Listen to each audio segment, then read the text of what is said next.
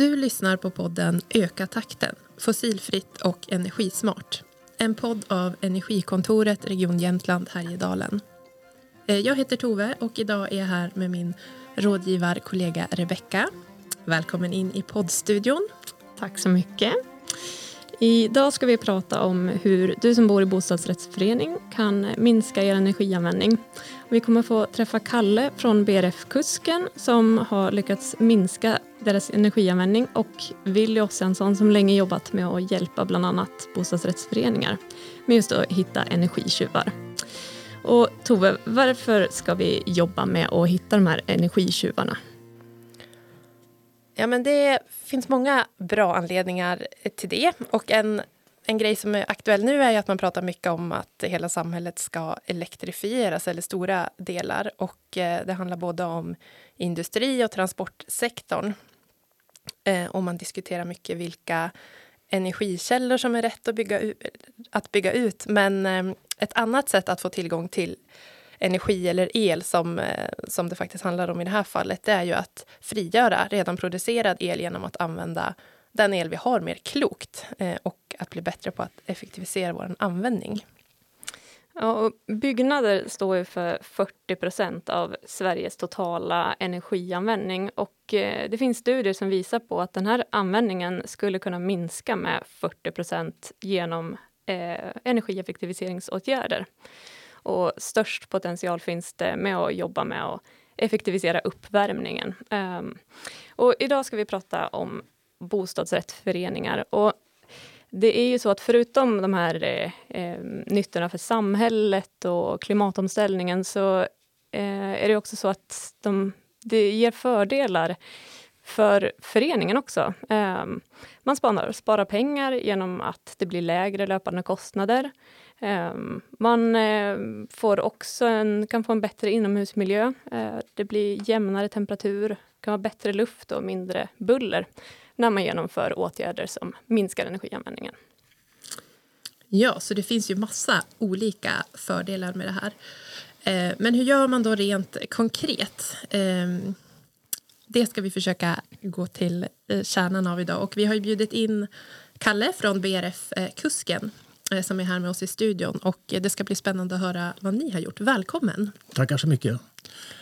Ja, alltså vi, som alla andra bostadsrättsföreningar så är uppvärmning absolut den största kostnaden i, i, på, som vi har i föreningen.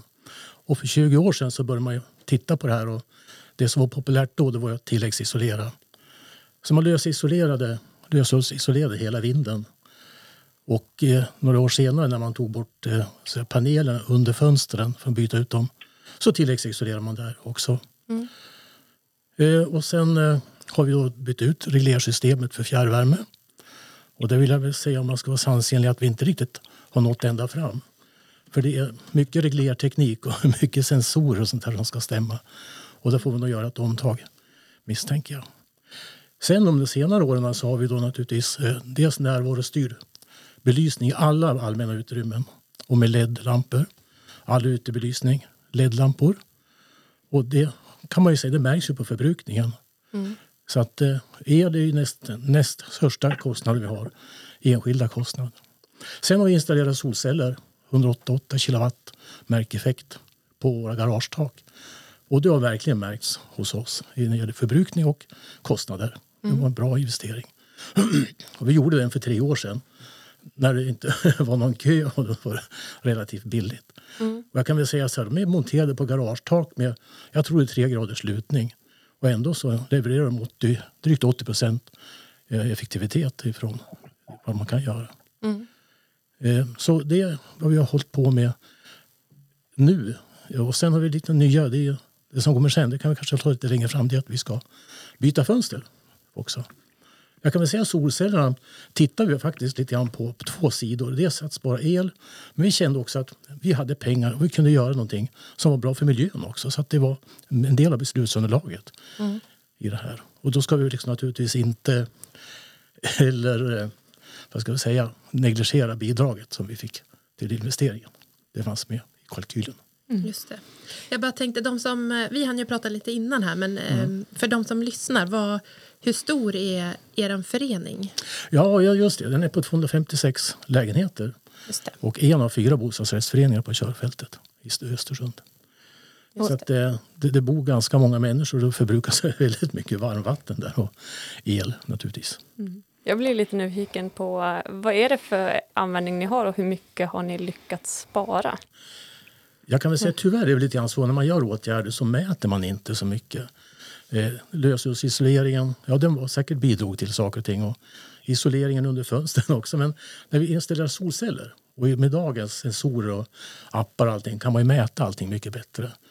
Och jag tittade för någon månad sedan och jag såg att per år så bidrog solcellerna med nästan 100 000 kilowattimmar. Plus att vi levererar ut på nätet drygt 10 000 kilowattimmar varje år. Och det blir ju pengar.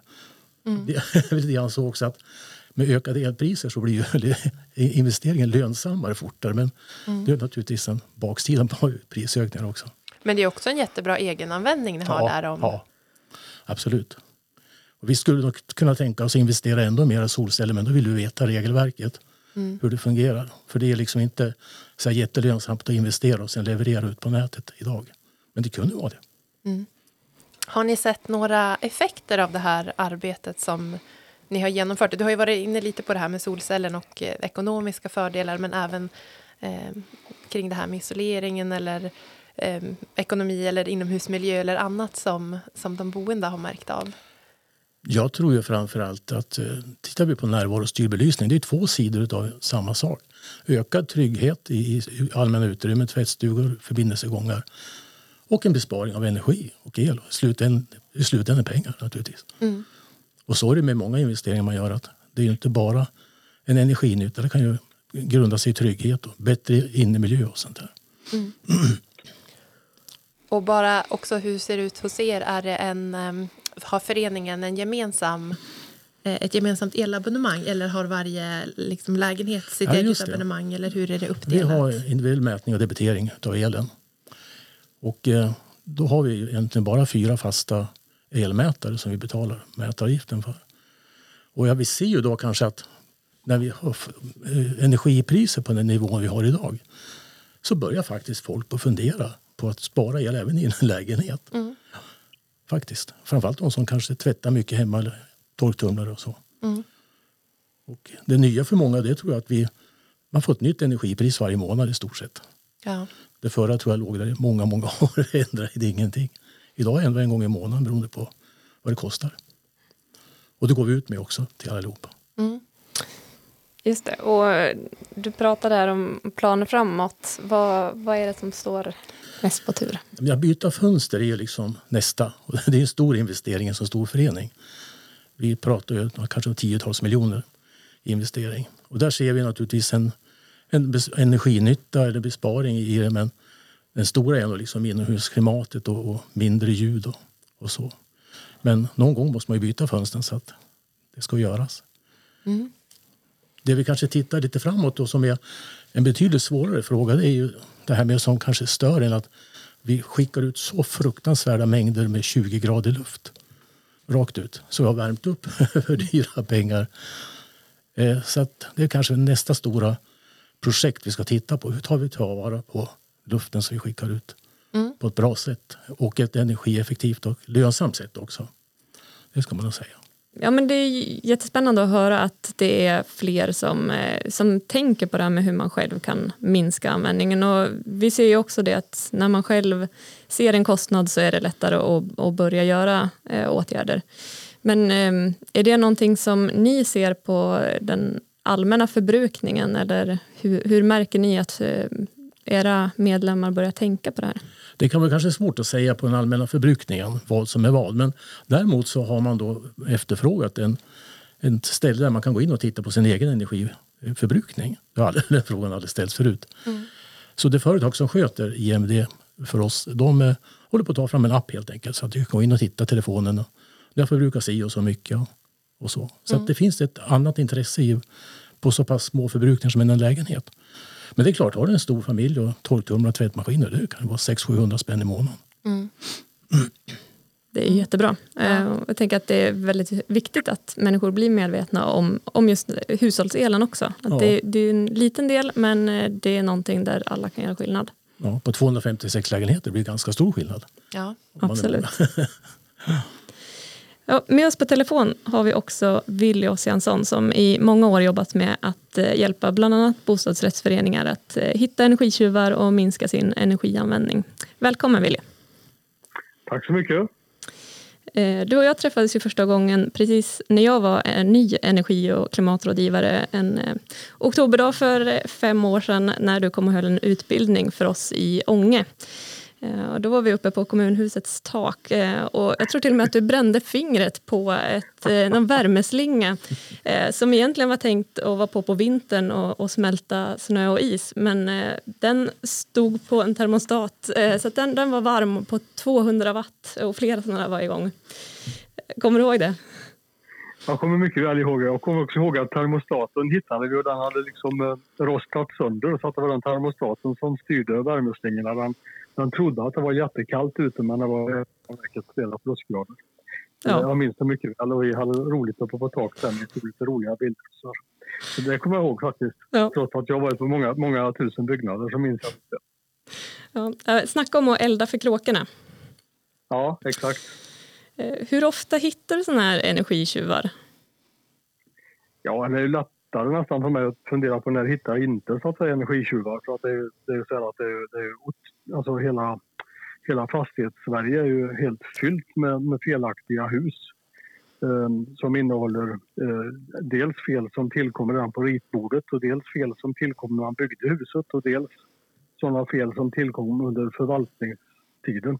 Man brukar säga att det tar ett år att rita ett hus och ett år att bygga ett hus och sen ska det stå där sen i 70, 80, 90, 100 eller kanske 200 år.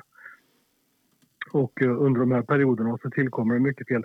De felen som tillkommer på ritbordet de är egentligen de som är kanske svårast att angripa för att um, det krävs ofta ombyggnationer och sådant medan de felen som är, beror på att någon har um, ja, bytt en cirkulationspump och satt dit fel sort eller sådär som tillkommer under förvaltningsperioden. Där kan ju vara lättare att hantera på ett sätt. Men att felen finns där och de är väldigt, väldigt många. Eh, mm. Våra politiker som pratar om hur vi ska få in mer energi i, våra nät, de känner inte till eh, hur det ligger till egentligen där ute. Att, att man kan med ganska enkla medel och ganska förhållandevis små belopp spara eh, bort en massa kilowattimmar som inte behöver produceras. Och de är ju, det är de kilowattimmarna som är mest miljövänliga kan man säga. Mm. Mm. Och om man då är en förening som har ett hus som har eh, byggts med fel som, som de flesta då eh, kanske är. Eh, vad tänker du att man ska börja någonstans och när du har hört Kalle här på BRF-kusken, är det något, något som de inte har tittat på än som du skulle rekommendera? Ja, jag, jag blir ju varm i hjärtat när jag, när jag hör Kalle och, och det fina arbetet som, som BRF-kusken har, har så att säga, jobbat med på ett aktivt sätt. Det är inte alla som är så aktiva och, och eh, framsynta som de har varit egentligen. Jag brukar ställa frågorna till mina kunder, brukar ställa frågan vill du ha, vill du ha billigare eller vill, är du mån om, om så att säga, eh, framtida generationers eh, miljö här på klotet eller vill du ha ett bättre inomhusklimat? Och sen får man då välja någonting av de där. Och vad man än väljer så säger vi att ja men vad fint, då går vi vidare. det är egentligen så att de andra sakerna kommer på köpet.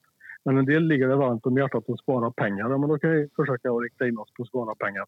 Och så kommer de andra. Det blir ungefär samma typer av åtgärder, men det behöver man inte berätta då. sånt eh, och eh, ja, precis som Kalle sa, det blir också ett bättre inomhusklimat när man till exempel byter fönster eller isolerar vinden. Bortsett ifrån att det, att det sparar mycket energi, miljö och pengar. Eh, jag kan bara ge ett tips där när du sa det här med att mäta det, Kalle, lite grann. Att om ni har fjärrvärme, nu kommer inte ihåg, hade ni fjärrvärme? Eller? Ja, vi har fjärrvärme. Ja, då är det så att i de flesta stora fjärrvärmenät, nu vet inte jag hur det är i Östersund riktigt, men de flesta stora fjärrvärmenät där har man en funktion som heter Mina sidor. Ja. Och ibland, ibland är det så att den funktionen är väldigt, väldigt eh, eh ja, så utvecklad på ett sådant sätt att du kan gå in och titta på en energisignatur. Det är en väldigt intressant sak. Och då kan man titta timme för timme vid olika temperaturer eh, vilken, vilket effektbehov huset har. Och är det så att man, då, då hittar det som ett fingeravtryck. Så här ser husets fingeravtryck ut när det gäller energiförbrukning eller behov. Då. Eh, och sen har man då gjort en åtgärd, tilläggsisolerat vinden eller sänkt temperaturen en grad i alla lägenheter. Då ser man direkt att prickarna börjar på hamna i ett nytt mönster. Och det nya mönstret jämfört med det gamla mönstret, ja det är ju det som eh, åtgärden eh, orsakade så att säga. Så direkt efter att man har tilläggsisolerat så börjar prickarna hamna på, en, en, en, en, ja, på ett nytt sätt helt enkelt. Och då, då kan man identifiera hur mycket den åtgärden eh, påverkade effektbehovet och energiåtgången. Då. Ja, absolut, jag håller med dig. Vår leverantör här i stan, Jämtkraft, de har en bra statistik man går och tittar på. Och den kan vi ja. använda oss eh, när vi gör nya åtgärder. Och jag tänkte ja. säga också när vi satt in nya fönster, då ska vi kalibrera om alla termostaten också i, ja, i alla lägenheterna. Det är så att inte åtgärden leder till högre temperatur. men när du säger att de kan leverera statistik, ja det kan de göra, men om de har just den här effektsignatur Eh, jag... Det ska du ta reda på för att då ja. ser man nämligen åtgärden på direkten. Då yes. är det inte bara att um, kilowattimmar per månad minskar och så, utan då ser man liksom nästan sekund för sekund ja. hur effektbehovet har, har förändrats. Så det är en bra sak. Ja, jag är ganska säker på att de har väldigt detaljerad information som man till och med ja. kan tanka ner till ett Excel-ark och titta på. Och ta ut den data man vill ha. Ja. Spännande. Mm. Vad heter det, finns det något... Um, om man tänker så här generellt, du har ju varit ute på många eh, bostadsrättsföreningar. Bland annat något riktigt så klassiskt misstag som många gör eller inte gör som leder till Eh, att energitjuvar uppkommer. Ja, det mest klassiska misstaget är ju att inte man gör någonting. Man har, man har styrelsen som är passiv, som sitter med armarna i kors och så tror de liksom att när de inte fattar ett beslut, ja då har de inte fattat något beslut. Eh, men i själva verket är det så att när man inte fattar ett beslut så har man fattat ett beslut om att inte fatta något beslut och det är ofta det dyraste beslutet. Så det är inte så att man klarar sig undan genom att inte fatta beslut utan det är precis raka motsatsen. När man, när man är passiv då har man, då har man fattat det beslutet att vi väljer att inte göra någonting. Och när man då jämför det med att vi väljer att göra allting och så ser man att, eh, att det alternativet som de valde, att vara passiva, är det dyraste alternativet. Så blir man ganska skräckslagen eftersom att styrelsen har ju i uppdrag att förvalta ehm, medlemmarnas ekonomiska ja, ekonomi helt enkelt kan man säga. Att, att se till så att man gör ekonomiskt fördelaktiga beslut. Och att inte fatta ett beslut är också ett beslut. Så det är väl det mest klassiska. Men sen de som då börjar på att göra, genomföra åtgärder. Eh, då, jag, har blir lite allergisk när man, när man har köpt någonting, eh, en avgasare eller en, en, eh, någon manik som man har satt i under centralrummet. Och jag kommer dit och ser att oj, det var en fin manik ni har köpt. Varför har ni köpt den här? Och då visade det sig att ja, vi vet ju inte riktigt vad det är, men vi fick besök av en väldigt trevlig försäljare. Det var jättevita tänder och så hade han en tårta med sig när han kom. Och han var jättetrevlig. Han sa att vi behöver ha en sån här manik, men vi vet inte riktigt vad den gör för nytta. Det, det är ett klassiskt misstag, att man, att man så att säga, köper grejer därför att man blir uppvaktad av en försäljare. Det ska man inte göra. Utan man ska som styrelse vara aktiv och ta reda på vilka behov har vi. Och då ska man kunna svara på två frågor, nämligen vad är det för mål och vad är det för syfte med den här investeringen varför behöver vi köpa en sån här grej? Liksom. Så måste man fundera på vad är det för mål och vad är det för syfte? Och det gäller egentligen hela livet vad man ska göra om man ska byta husvagn eller skilja sig, köpa ett nytt hus eller byta jobb. Då måste man svara på varför det liksom. Och så är det med de här i fastighetsinvesteringarna också. Exempelvis det finns folk som byter fjärrvärmeundercentralen därför att den är gammal. Hur gammal är den? Den är 15 år och en här som talade om att då måste man byta den. Mm. Okej, okay. fungerade den gamla dåligt? Nej, det gjorde den inte. Den fungerade ju alldeles utmärkt bra. Och då tycker jag att de har liksom lagt pengarna på fel ställe. Man ska inventera och ta reda på vad har för behov i den här fastigheten. Och sen ska man titta vilka olika prylar finns det som kan lösa mina behov. Eh, och vad kostar de och vad har de för egenskaper? Det är ganska mycket jobb med det men att så måste man hantera det. Man kan inte liksom nappa på bara för att man får besök av någon person som säljer någonting. Och det är väldigt mycket myter i vår bransch att det ja, när det gäller cirkulationspumpar och fjärrvärmeundercentraler, expansionskärl, solceller inte minst, sol, alla möjliga prylar.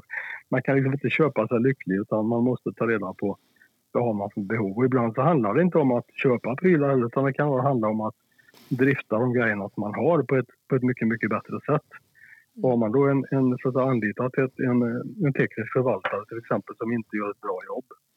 Det är kanske är samma person som som skottas nu och klipper gräs som är nere i undercentralen och fingrar på, på eh, dataundercentralen där till exempel. Det är oftast inte samma kompetens som behövs för att göra de olika sakerna och då, då kan det också bli väldigt, väldigt fel. Ja. Mm. Nu tänker jag att du kom in på det lite här för vi hade också tänkt att fråga vad man Dels då så ska man, det är ju lätt att tänka att man köper en pryl och att det löser problemet men om det går att säga någonting om hur mycket man kan eh, spara utan större investeringar, alltså kanske genom att ändra beteendet eller se över de system man redan har? Ja, det är ju så individuellt så det går inte liksom att svara riktigt på den. Det är som hur, gammal, hur mycket kostar en brun häst. Det kan det bli väldigt olika beroende på om man lever och hur många ben man har. Så mm. det, det, är samma sak här. Alltså, man kanske redan har gjort de här sakerna. Man kanske redan har en teknisk förvaltare som är väldigt duktig och och trimma in anläggningarna och då, klart, då finns det inte mycket potential på samma sätt som om man har slarvat med det. Så det är väldigt, väldigt olika från fall till fall. Den mm. ena fastigheten är inte den andra lik och de kan stå bredvid varandra på andra sidan gatan bara att de, de är byggda samtidigt och har väldigt olika förutsättningar. Jo, men det märker vi också när vi är ute på, på olika företagsbesök att det är det är ingen fastighet som är den andra lik. Men eh, om, om du skulle säga lite generellt eh, de mest kostnadseffektiva åtgärderna som, som du brukar eh, rekommendera. Vad, vad brukar det kunna vara? Ja, det, det är svårt att ge generella råd men, men att binden ska vara välisolerad det, det råder, råder ingen tvekan. Så att säga. Och när man isolerar vinden ska man vara lite uppmärksam på att det finns olika sorters isolering. Ehm, till exempel glasull, stenull och ekofiber. Har man betongbjälklag i huset, det vill säga inte, inte trägolv på vinden utan man har betonggolv på vinden, då ska man välja stenull. Eh, glasull, både vit glasull och gul glasull, de har väldigt dåliga egenskaper när det gäller isoleringsförmåga på en vind. När det gäller lösull, vit och gul glasull, de har dålig isoleringsförmåga. Så att de, de går liksom bort. Så lägg på stenull om ni har ett betongbjälklag och har ni ett träbjälklag så kan det vara så att ekofiber är bättre till exempel i en privat villa eller i ett gammalt hus. Jag vet att ni har sådana vackra gamla kulturbyggnader i Östersund där man har träbjälklag mellan översta våningen och vinden till exempel. Då kan det vara så att det ska vara ekofiber. Just de husen som är väldigt gamla och kulturminnesvärda och så där, de, de vill jag inte ge några generella regler om för att de, de har så många olika saker som man behöver tänka på. Så isolering på vintern är som att sätta på sig en mössa när det är kallt ute på vintern. Det är en ganska naturlig sak. En annan sak är då att när det gäller väggar och fönster och så, där, så är det bra om man har bra U-värde, Det heter. Så lågt U-värde som möjligt på fönster och väggar. Men det som faktiskt är viktigare än det, det får inte vara så att, att det fladdrar i, i, i ljuslåga, om ett levande ljus på köksbordet och så blåser det ut en vinternatt så, att, så ser jag hur lågan på ljuset fladdrar när det kommer vindpustar ute. Då kan man vara rätt säker på att det så blåser korsdrag rätt genom huset, vilket är ganska vanligt i äldre hus. Då, då är det luftotätheter som finns och de är allvarligare än själva isoleringstjockleken egentligen. Så har man stora luftotätheter så, så får man täta dem helt enkelt. Det ska komma in luft via ventilationen. Men det ska inte, alltså väder och vind ute ska inte påverka hur ofta jag byter ut luften inne. Utan det ska ventilationen bestämmas bestämma så att säga. Och när det gäller ventilationsluftomsättningen så står det ju i BBR att man ska byta luften. All luft ska bytas på två timmar. Man kallar det för en halv omsättning i timmen. Och jag tycker i normalt befolkade lägenheter eller glest befolkade lägenheter som är det vanligaste egentligen, att man bor ganska få människor på, ja, i en lägenhet. Då ska man eh, inte gå längre än BBR-kravet utan man ska nöja sig med att byta ut luften eh, på två timmar utan halv omsättning i timmen. Man ska inte ha mer luftomsättning än så för då kostar det mycket energi. Eh, och sen som Kalle var inne på det att, att i BRF-kusken hade man eh, frånluftsåtervin eller frånluftsventilation förstod jag på hans resonemang ja. där och då, då skickar man den varma luften rakt ut i, i skorstenar på taket så att säga. Eh, lite grann beroende på vilka förutsättningar som huset har så ska man försöka ta vara på den energin och då kan man göra det med hjälp av frånluftsvärmepump om inte man ska bygga om då till ett mycket mer komplicerat eh, ventilationssystem som kallas för FTX. Det låter sig nästan inte göras i, i äldre hus som har F-ventilation. Men däremot att installera frånluftsvärmepump det brukar vara en relativt enkel åtgärd. Eh, lite grann olika från fall till fall. Och det, när, när vi hade normalt elpris som vi hade i många, många år när elen kostade en krona, så här, då sa jag det att en investering i frånluftsvärmepump, den, den betalade sig den hade en rentabilitet på 20 procent ungefär på investerat kapital. Och så kostade den ungefär eh, 25 000 kronor per lägenhet att göra en sån investering. Nu har priserna gått upp lite grann både på elen och på, på utförandet tyvärr. Men det är fortfarande, i vanliga fall så är det fortfarande en väldigt god affär att ta vara på den energin. Ibland kan det vara så att man ska ta vara på energin eh, i den huskroppen som ligger närmast undercentralen och att det är svårt att ta vara på energin i, i de andra huskropparna som har samma undercentral så att säga. Det kan vara lite besvärligare installationsmässigt. Så frånluftsvärmepump är en sak som man ska överväga och titta på om inte man ska använda. Och sen om man då bor i ett fjärrvärmeområde och man har låg, lågt fjärrvärmepris på sommarhalvåret då ska man stänga av sin frånluftsvärmepump under den perioden när fjärrvärmen är billig. Det är väldigt svårt att konkurrera med frånluftsvärmepumpen med ett billigt, alltså ett lågt, en låg sommartaxa eh, som det finns på många ställen i Sverige. Det här med att byta fönster som du Kalle var inne på där, det gör man ju inte egentligen för att spara energi. Man får det på köpet utan man gör det därför att det finns ett underhållsbehov på fönstren att man vill ha tystnad som du sa, behagligare inomhusklimat. Och det är, en, det är en jättebra grej att, att göra det. Eh, och sen kommer energibesparingen på köpet. Det man ska vara noga med när man gör ett fönsterbyte är att det ska vara skickliga hantverkare som gör ett noggrant arbete som drevar mellan det nya fönstret och, och byggnadsmaterial och väggen så att säga, att i den springan där. Att man är noga att, eh, att täta, att, att, att det är skickligt hantverk. Det är väldigt, väldigt noga, eller viktigt eh, när man byter fönster. Annars kan man faktiskt få en totalt sett en försämring av inomhusklimatet och energiåtgången med de nya fönstren om man slarvar tillräckligt mycket. Sen har vi det med styrsystemet och där förstod jag på dig att ni hade någon form av datoriserat någon duck eller så som uh, håller ordning på kåken eller så. Ja, och med sensorer i vissa lägenheter för att liksom mäta solinstrålning och sånt där. Men det där är inte riktigt mm. fullt ut gjort eh, och det ska vi nog försöka Nej. göra ett omtag på.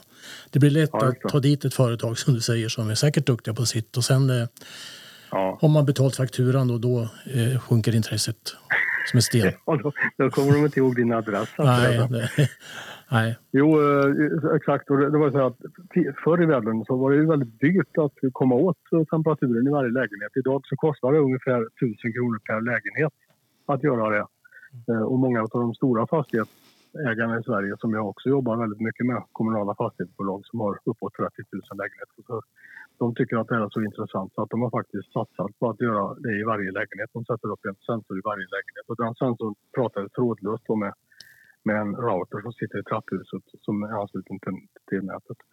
Och sen kan man då, då, då, får man en kontroll. Då kan man se sen eh, hur det ser ut i alla lägenheter. Det har varit fastighetsägarens gåtadröm i alla år. Liksom. Och nu finns det en möjlighet att göra det till ett eh, ganska bra pris också.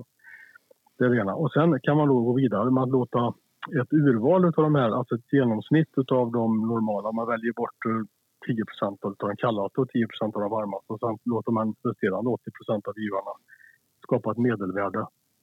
Och det medelvärdet kan man sedan använda för att faktiskt utan mänsklig verksamhet emellan där styra eh, då värmekurvan i, i ducken så att säga. Man kan också komplicera till det hela om man skulle vilja med ett AI, så man lägger in ett AI mellan där som liksom lär sig en maskinlärningsfunktion som gör att huset börjar på att dra, sina, ja, dra erfarenheter av sitt eget eh, agerande så att säga. Så huset kommer ihåg att sist när det var den här väderlekstypen då gjorde jag så här och det blev inte riktigt bra så nu ska jag prova att göra så här istället. Och efterhand som tiden går så blir huset mer och mer duktigt att styra sig själv då. Det är som en självkörande bil ungefär. Så det kan man göra. Men, men eh, för, först och främst måste man ha in eh, givare, helst då i alla lägenheter tycker jag. Det är en väldigt bra sak. Och idag finns det också givare som mäter både temperatur och luftfuktighet i lägenheten. Och luftfuktigheten kan vara kan då så att säga eh, ge en indikation på om det är dålig ventilation till exempel eller om, om man har en konstig verksamhet, man odlar hasch i vardagsrummet eller, eller ifall man har stängt till alla ventilerna i lägenheten till exempel så bor man ofantligt många människor i en lägenhet. Då blir det hög luftfuktighet och det, det vill jag som fastighetsägare kanske ha en indikation om då att här, här sker någonting som inte är riktigt bra. Eh, varken för de som bor i lägenheten eller för, för själva byggnaden och så. Får jag bara passa in, det kan vara tvärtom också, att man läser av att ingen har förbrukat någon energi. Det hände mig, så jag ringde upp en dam och, och ja. frågade om hon levde. Vilket hon gjorde. Ja. Hon hade bara sitt sommarställe hon hade varit på hela tiden som förbrukar ingen energi. Så att det är båda deras. Jag förstår det. Det kan vara bitcoin mining man tänker de har eller någonting annat. Ja, man mäter individuellt. Precis. Ja, precis. Lite... Ja, exakt. Det där får man, får man hantera de uppgifterna. ja, precis. Kanske lite, lite försiktigt också. Mm. Så att inte man känner att man är inne på folks integritet. Ja, det är riktigt. Eh, pumpar, och, alltså, pumpar och fläktmotorer de har ju blivit ofantligt mycket mer energieffektiva än de var förr i världen. När man bytte en glödlampa till en ledlampa så var det en faktor 10 ungefär en 100-wattare blev en 10-wattare eller och så vidare. En 50-wattare blev en 5-wattare när man bytte lampor. Men nästan lika bra är det ju då när man byter eh, ifrån gamla remdrivna fläktar till exempel till moderna, det man kallar för EC-fläktar. De har ju permanentmagneter inne i, i motorn och så drivs de med likström. Och det där sammantaget gör att det blir ja, betydligt mycket mindre eh, energiförbrukning. Den kräver mycket, mycket mindre el helt enkelt för att förflytta samma luftmängd. Och som ni sa inledningsvis grann Rebecka, så var det vad som sa förut att, också att det kan också bli tystare innan när man gör vissa åtgärder. Och så är det med de här ventilationsanläggningarna. Gamla fläktar med, med framåtböjda skovlar och remdrift. Mm. De väsnas och skramlar och för ett jädra oväsen. Så alltså de moderna fläktarna drar eh, väsnas mycket mindre. Och då mm. finns det en sak, när man byter från gammal remdriven fläkt till en sån här modern fläkt då kan det vara så att inne i kanalsystemet så finns det någonting som heter ljudbafflar. Och de är då till för att eh, ljudet från den här gamla fläkten inte ska fortplanta sig bakåt och höras ner i lägenheterna. Men när man byter den här energieffektiva fläkten då kan det vara så att man ska ta bort ljudbafflarna eftersom att de ligger också och bromsar luftflödet och kostar faktiskt en hel del energi. Så att när man byter till den moderna fläkten så passar han på att ta bort ljudbafflarna och så får man ännu mer energieffektivitet eh, på köpet. Mm. Ja. Det här var ju jättemånga liksom, bra och väldigt eh, konkreta tips vad man, kan, vad man kan göra och vart man kan hitta eh, saker att göra. Eh, jag bara tänker om eh, BRF-kusken här, de har ju redan liksom kommit igång med sitt energiarbete och gjort eh, en del grejer. Om det är en förening som lyssnar som inte liksom har har tittat så mycket på det här än. Vart, vad tänker du är ett första steg för att eh, komma igång eller liksom ta tag i energifrågan? Börjar man göra en inventering av fastigheten när man, när man går igenom fastigheten ifrån, ifrån topp till tå. Det, det, är sånt jag jobbar med dagligen. Nu ligger Östersund så långt borta så att jag är inte där så ofta och jobbar. Men jag, ibland har jag varit i Östersund också. Men, men få tag i, i någon kompetent person. Det krävs egentligen bara att man har lite sunt bondförnuft Eh, Eh, och en del kunskap om det här med energi till exempel. Eh, och man kan säkert få jättebra hjälp av er på energi och klimatrådgivningen. Man går igenom huset från topp till tå och så tittar man liksom på vilka, vilken potential har just den här kåken. Finns det sådana gamla remdrivna fläktar till exempel, har en oisolerad vind, verkar automatiken ha ballat ur finns det någon elvärme i, i, i, i brunnarna på taket som står på på vintern. Och alla de där grejerna hittar man då relativt enkelt man behöver inte ha någon komplicerad mätapparatur. Jag har själv faktiskt inte ens en värmekamera utan jag litar på mina fem sinnen, liksom lukt, hörsel och syn och så vidare och uh, känsel. Och så tittar jag mig runt i huset och uh, faktiskt uh, ja, hittar de här sakerna. Man behöver alltså inte ha uh, jätteavancerad utrustning för att göra det utan sunt förnuft och ett stort intresse för det man arbetar med och viss kunskap också förstås. Så inventerar man huset och går igenom hela kåken, gör en lista på saker och ting som behöver göras. Eh, och då behöver man inte lägga in tidshorisonten i den listan. Utan är det dåliga fönster så skriver man upp det och så vidare. Och sen så får man ju då sätta sig ner och göra prioriteringsordning.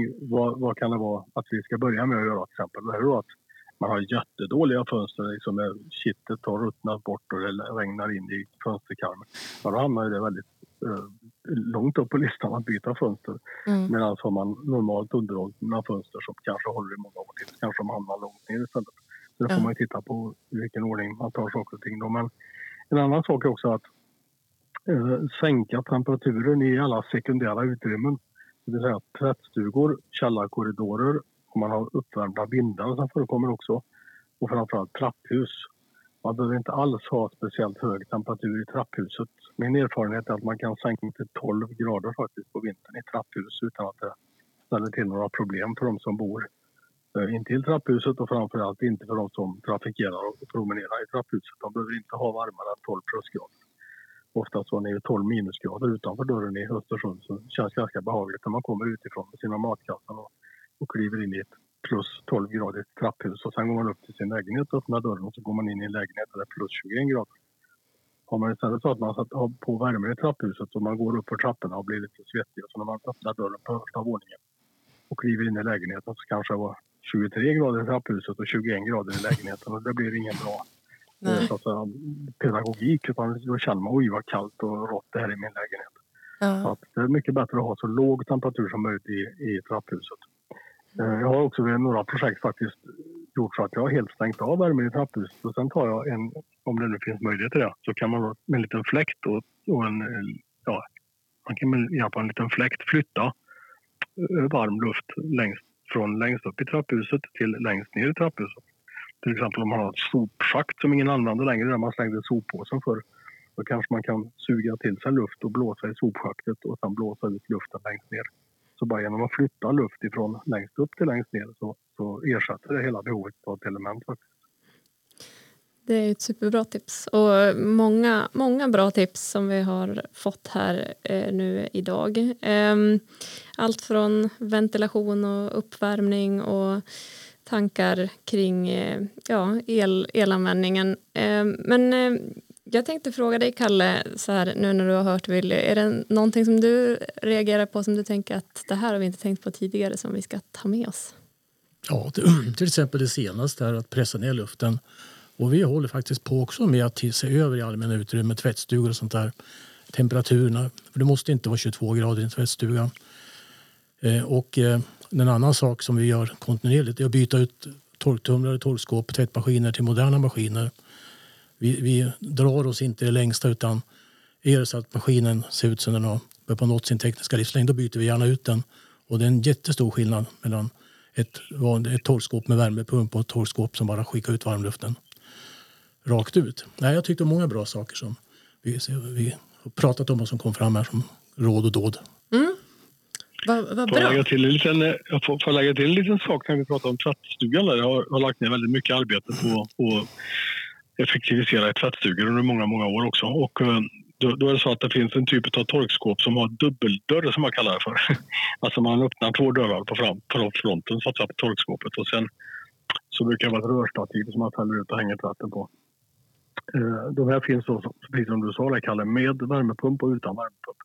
Om man nu har ett sånt här utan värmepump eh, och vill behålla det ett tag till, då ska man titta uppe på taket på skyddsskåpet för där finns det nämligen ett spjäll som man mycket enkelt kan lossa på en bult med skiftnyckel och sen trycker man in spjället så att det blir så långt in som möjligt stängt åt stängda hållet och sen så drar man åt bulten igen.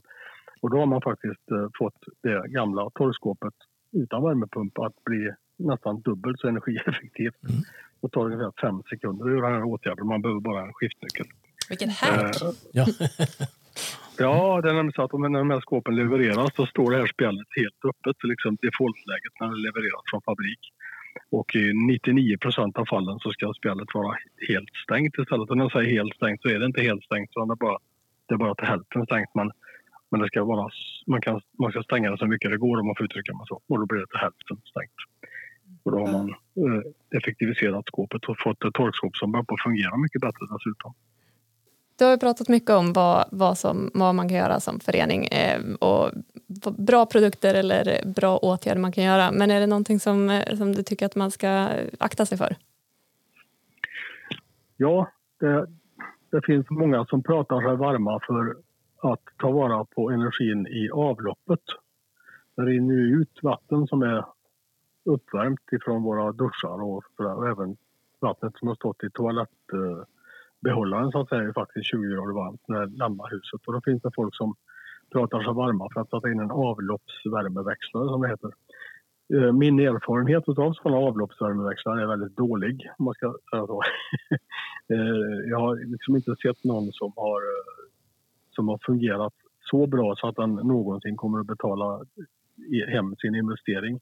Utan ofta så resulterar det i att Visst, den återvinner lite värme men det blir väldigt mycket krångel med avloppet. Det blir stopp i de här och det ska finnas pumpar som mal sönder toalettgegget och sådär innan det kommer där och så vidare. Och allt detta sammantaget gör att eh, jag, jag, det finns bättre saker att lägga pengarna på än att köpa en avloppsvärmeväxlare. Det var ett bra tips. Då. Och kanske låta bli med det. Um, ja, nej men jag tänkte också säga det att uh, du pratar om var man ska börja när man är en bostadsrättsförening som vill göra någonting åt sin energianvändning. Um, och en sak som vi ofta tipsar om och som du pratade om, Kalle, att uh, ni ska låta era medlemmar titta på, det är sin egen energistatistik. Och det är, använder vi oss mycket av och uh, det är någonting som verkligen gör att man kan få upp ögonen för vad, vad användningen egentligen är och när på dygnet den är och, och vad man kan göra för att minska den. Eh, det blir ett litet detektivarbete och det tänker jag är det som du jobbar mycket med, Willy, att eh, gå på energitjuvsjakt och eh, vara lite eh, detektiv eh, när man letar efter de här eh, sakerna som står på i onödan och som man kan helt enkelt bara stänga av eller eh, skifta drifttider av, till exempel. Mm. Ja, det finns mycket man kan, kan hitta där. Kan jag bara passa in i en sak gäller energi? Den viktigaste saken har vi inte pratat om. Det är att styrelsen i bostadsrättsföreningen måste ta det här på sin agenda och lägga ner mindre snack på luddfilter och mera prat och titta på med energi. För det är där allting börjar. Mm. Har man inte styrelsens stöd eller styrelsen är speciellt intresserad, ja då blir det ingenting med eller utan konsulter, med eller utan värmepumpar. Mm. Så är det ju. Ja. Jättebra och eh, viktigt inspel. Ja, en framgångsfaktor. Det är helt korrekt. Mm. Man har ett stort ansvar som eh, ledamot i en styrelse att eh, just förvalta medlemmarnas pengar helt enkelt och, och att tänka på kommande generationer. Huset ska ju stå där i många, många år till och mm. då kan man inte tänka att jag är så gammal så jag låter bli att göra saker utan det är faktiskt inte för sin egen skull man tar beslut i styrelsen. Ja men bra. Jag hoppas att eh, ni som har lyssnat nu känner er inspirerade och har fått lite nya tips och tricks och idéer. Och eh, en sak man också kan göra om man lite sådär funderar på vart man ska börja det är ju att eh, kontakta sin kommunala energi och klimatrådgivare som, eh, som ni kan få stöttning av i, i det här arbetet. Och för oss i Jämtland Härjedalen så finns våra kontaktuppgifter på energirad.se. Och om du som lyssnar eh, bor någon annanstans än Jämtland så finns den här tjänsten i landets alla kommuner ungefär. Så att, eh, gå in på din kommuns hemsida eller på Energimyndigheten eh, så kan du hitta vilken rådgivare du ska vända dig till. Och eh, förutom energi och klimatrådgivare så har vi också fler personer som jobbar på Energikontoret i olika projekt här i Jämtland, här i dalen. Och om du vill eh, se vad vi har på gång eh, så, eller hitta våra kontaktuppgifter så kan du gå in på regionjh.se energikontoret eller mejla direkt till energikontoret regionjh.se. Ja, och med det så vill jag bara säga ett stort tack både till Willy och till dig, Kalle, för att ni var med här idag och eh, delade med er av massa erfarenheter. Och det känns bra att du säger att du också har fått med dig eh, saker tillbaka, Kalle, som, mm. som ni kan fundera vidare på. Stort tack också till dig som har lyssnat och eh, tack till dig, Rebecka. Ja, men tack själv. Det gjorde vi bra. Och det här avsnittet finansierades av Energimyndigheten.